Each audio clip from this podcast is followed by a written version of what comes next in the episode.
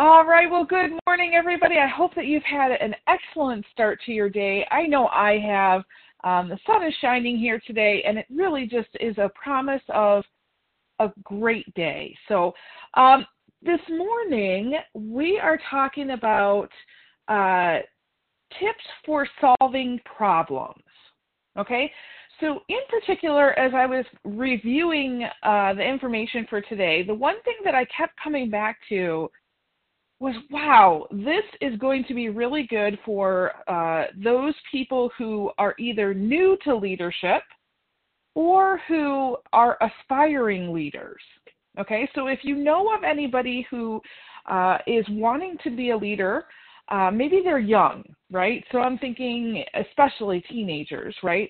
Um, but this would be a great recording to share with them uh, so today I'm going to share with you four tips about what to do when a problem comes.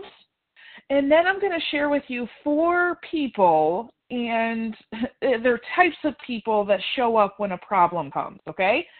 So I'm going to ask you as we go through, uh, not only to take notes, of course, of the tips, but when we get to the people, I want you to think about typically when a problem shows up, what kind of person are you? Which one of those four? Which one do you want to be? And then also, like, who shows up in your life? And how can you have more of the people that you want and less of the people that you don't want? Okay? All right, so we're talking about solving problems. So there's four tips or kind of really general um, understandings about what happens when a problem comes. So for example, proximity. Okay, so all of these are going to be P words. Proximity. Um, so when you are dealing with a problem, the closer you can get to the people who are most affected by the problem, the better your solution will be. Okay, the closer you get to the people who are affected, the better your solution will be. So, for example, there are often times when I'm called in to um, work with maybe a state board that they're, you know, working on a project of some sort. Um, they're doing some strategic planning. They're thinking about a new initiative that they're going to roll out. Uh, and I come into the meeting and I'm just surprised because great people sitting in the room, okay? Great ideas. And the thing is that many times they don't even realize that they're missing some key important evidence uh, from folks who will be directly impacted by this change. Okay, so instead of inviting people who uh, you know are going to have to deal with this every single day to sit at the table, or at least uh, inviting their voice in some way to be in that room, they operate in their current level of understanding of the problem. Okay? Now, again, there's nothing wrong with that, but do you see an issue with that? Yeah, so um, I have had the the I guess opportunity because this really has led to some new awareness for me of sitting in rooms like that and hearing over and over and over again uh, a decision being made that ultimately very negatively affects a lot of people. Okay, so when we're talking about solving a problem, we want to get as close to the people that are having the problem as possible. A more personal example would be uh, I, I was having a discussion with my husband the other day about something that's going on with one of the kids.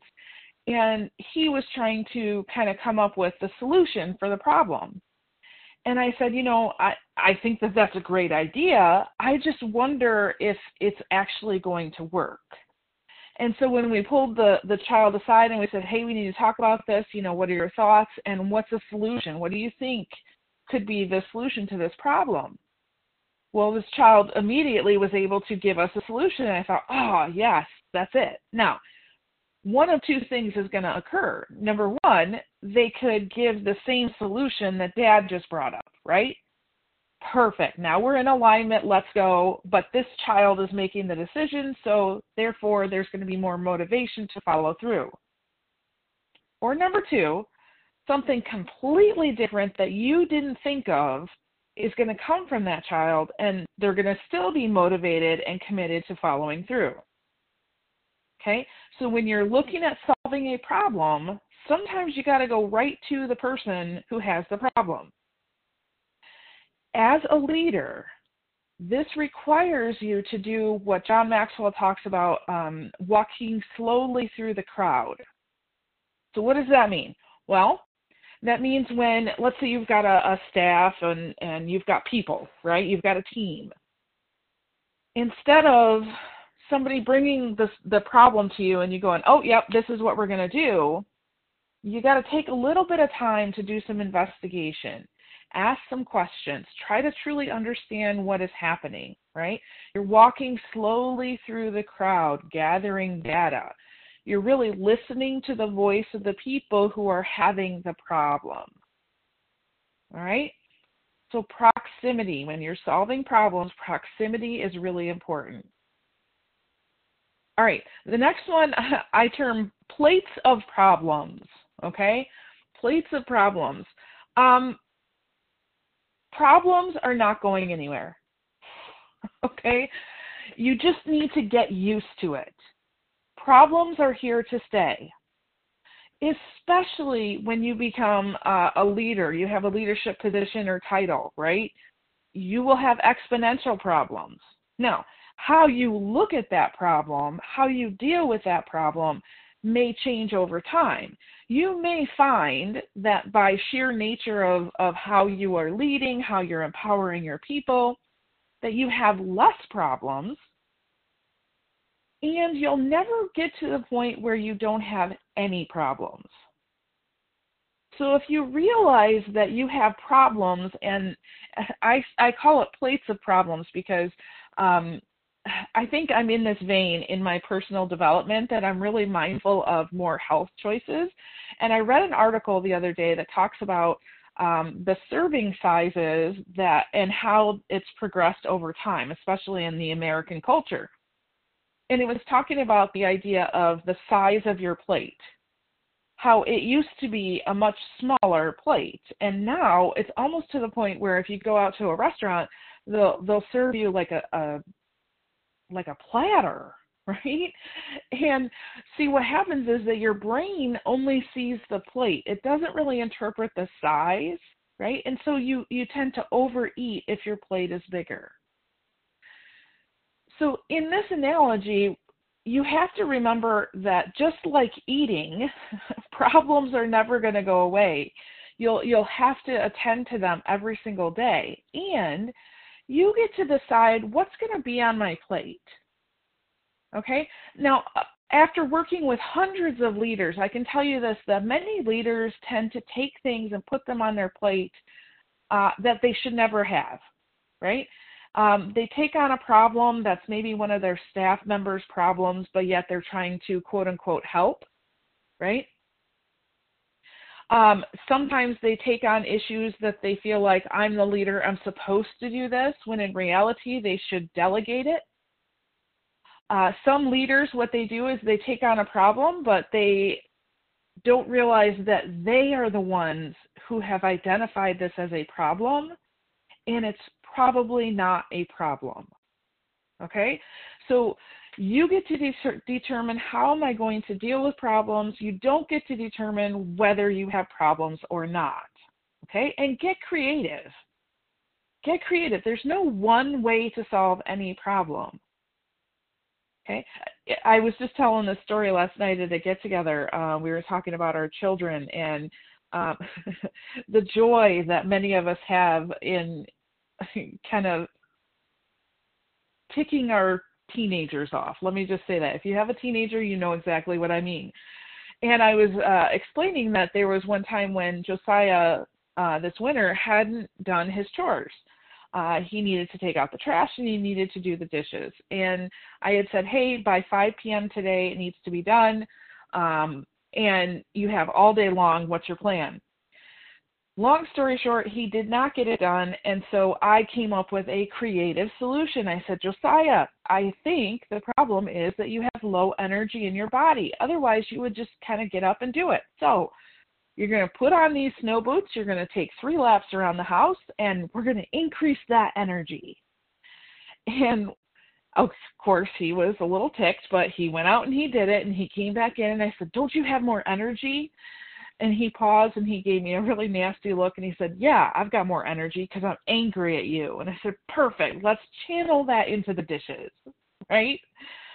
But the point of this story is that I had to get creative, right? I could have easily just said, Get in there and do it now, right? And as I'm solving this problem, I'm communicating to him number one, you have a choice. And number two, guess what? If if you don't get it done, you have no idea what's coming next, right?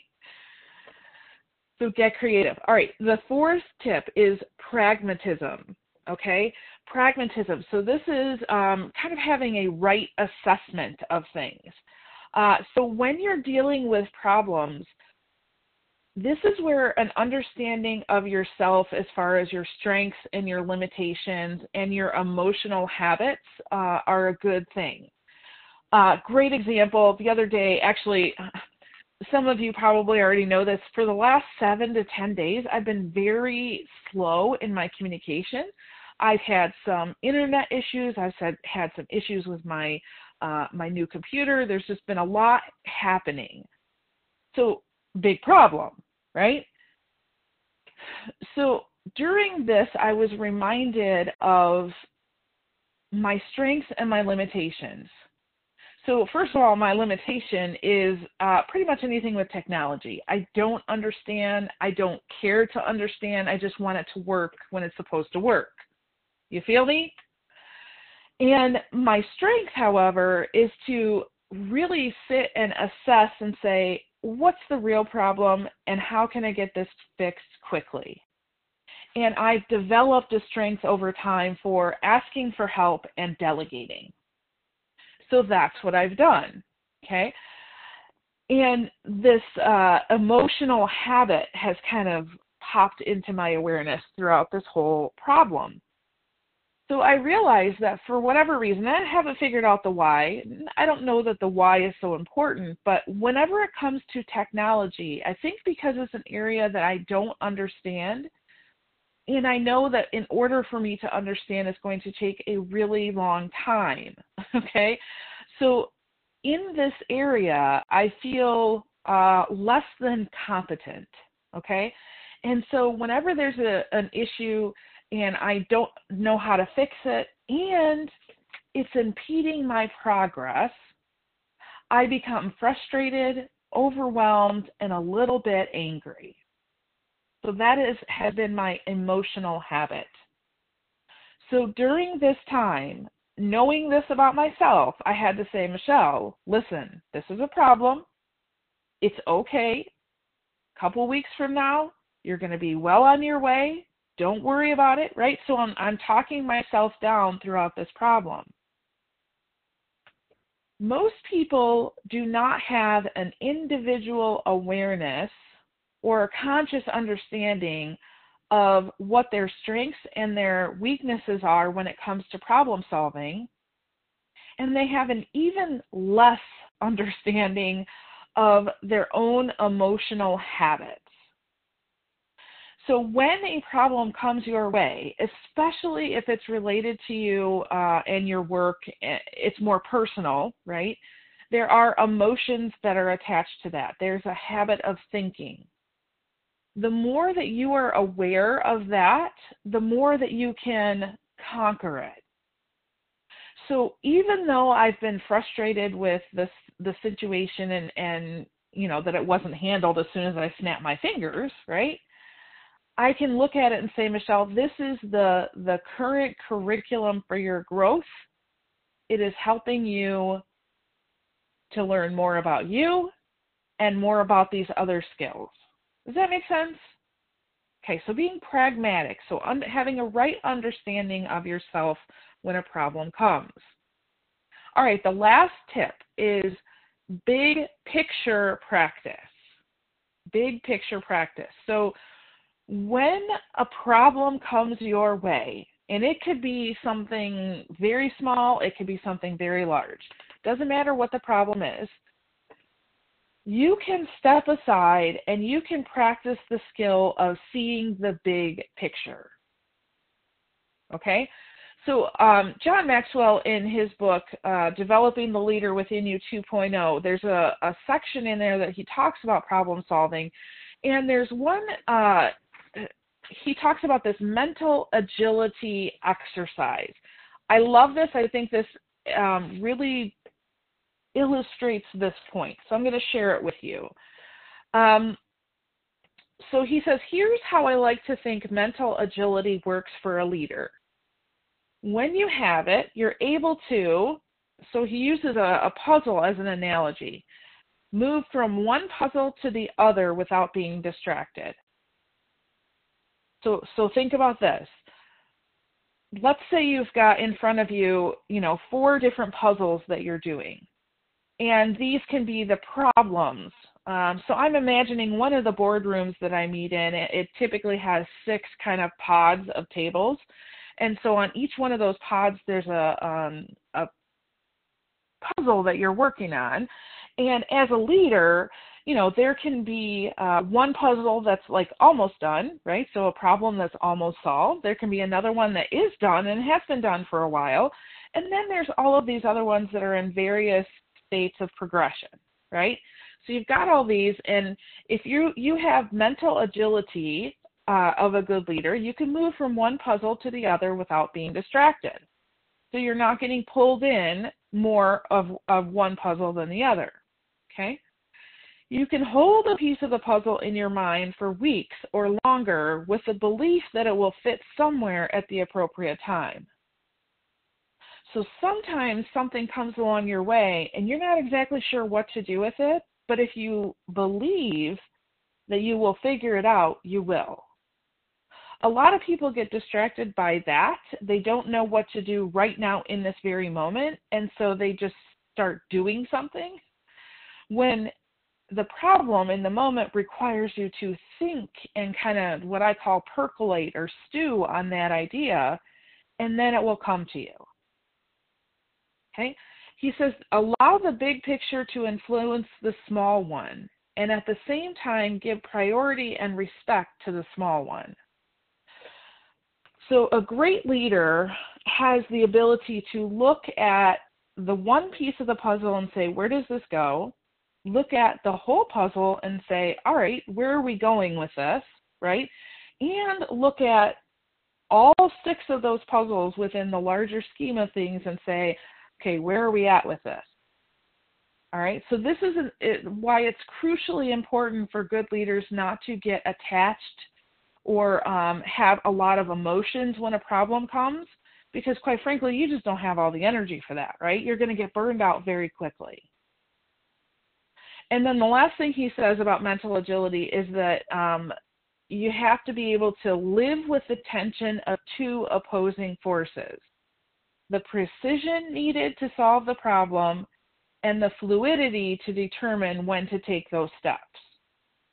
So, understanding that there is a, a way to solve this problem and that there's going to be, um, I love how he says that, a fluidity to determine when to take those steps. So, some problems we know the solutions to, don't we? And we know the logical order of those solutions.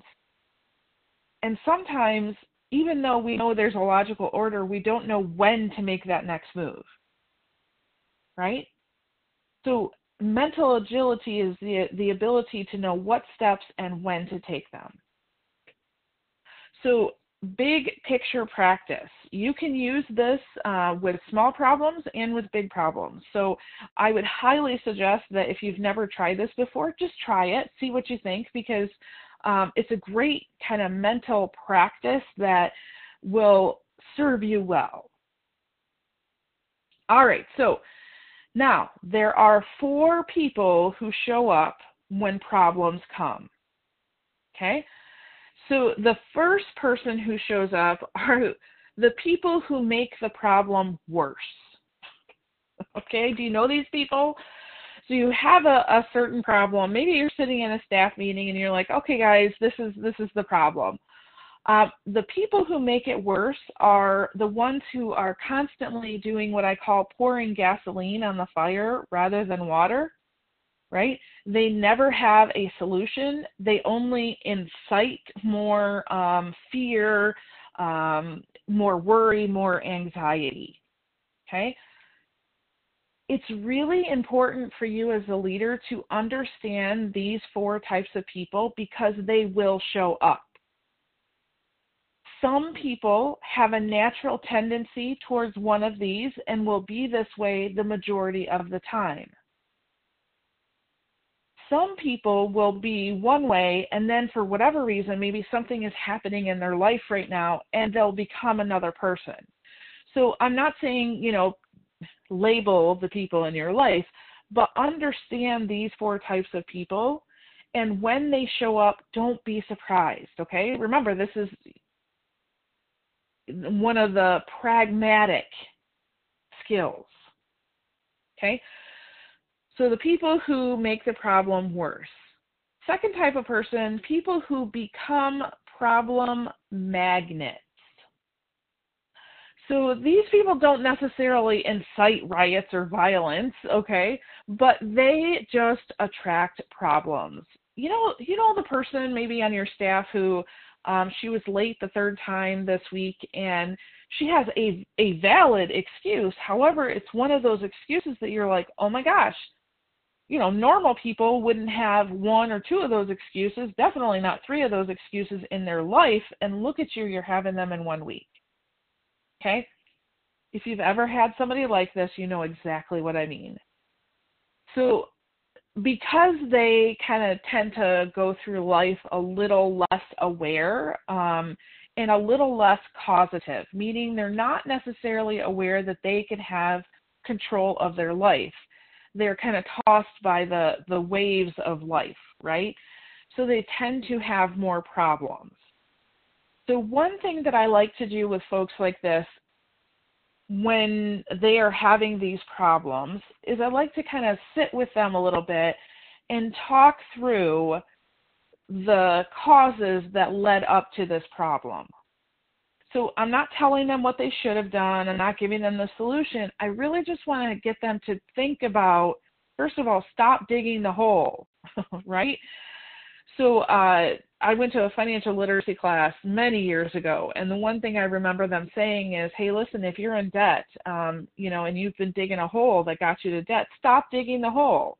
That's your first step. Beyond that, you can figure out how to, you know, fill the hole back in, but you can't do that unless you stop digging the hole." Okay, so with folks who are problem magnets, that's what I try to do. The real problem is not whatever problem is in front of them. The real problem is their thinking that is leading to these problems. Make sense? All right, another person who shows up with problems are people who just give up. They just plain give up. They see that there's a problem here and they can't get over how difficult it's going to be, how much time and energy it's going to take, um, and they're just not, for whatever reason, able to do that. Most of the time, uh, you've got somebody in one of two situations. Number one, they've never been taught how to successfully handle a problem, so they don't know how to do that. Okay? So it's really important that you work with them to understand there are things that we can do. Another type of person who gives up when a problem comes is one who is overly stressed. Uh, there's a, a whole body of research out there talking about how people make decisions, and there's this term called decision fatigue. That when you get to a certain amount of decisions that you've made in one day, it, it becomes exponentially harder to make more decisions.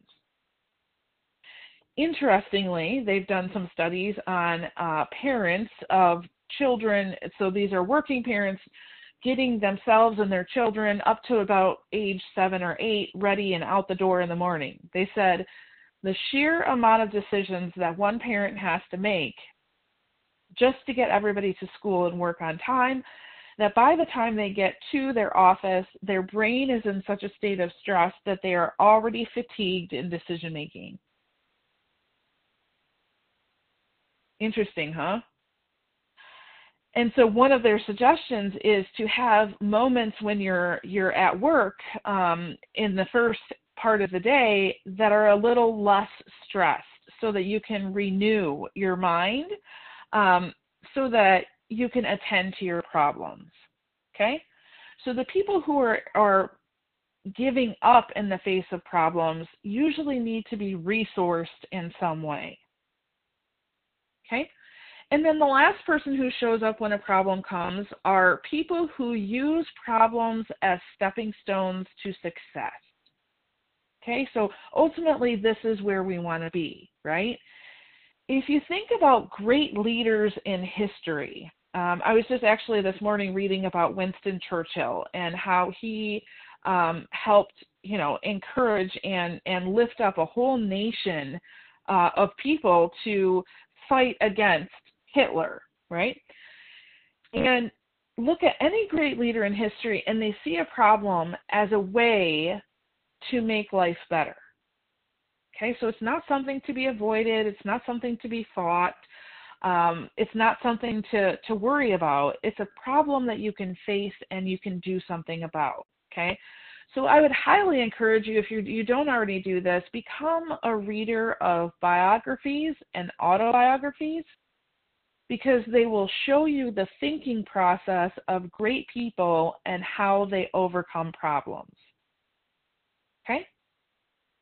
Um, you know, I don't have a whole lot more time to to really go into that one this morning. I know that we've done some podcasts. If you want to plug into our podcast, for those of you um, who've not done that yet, our podcast can be found anywhere where you can find podcasts.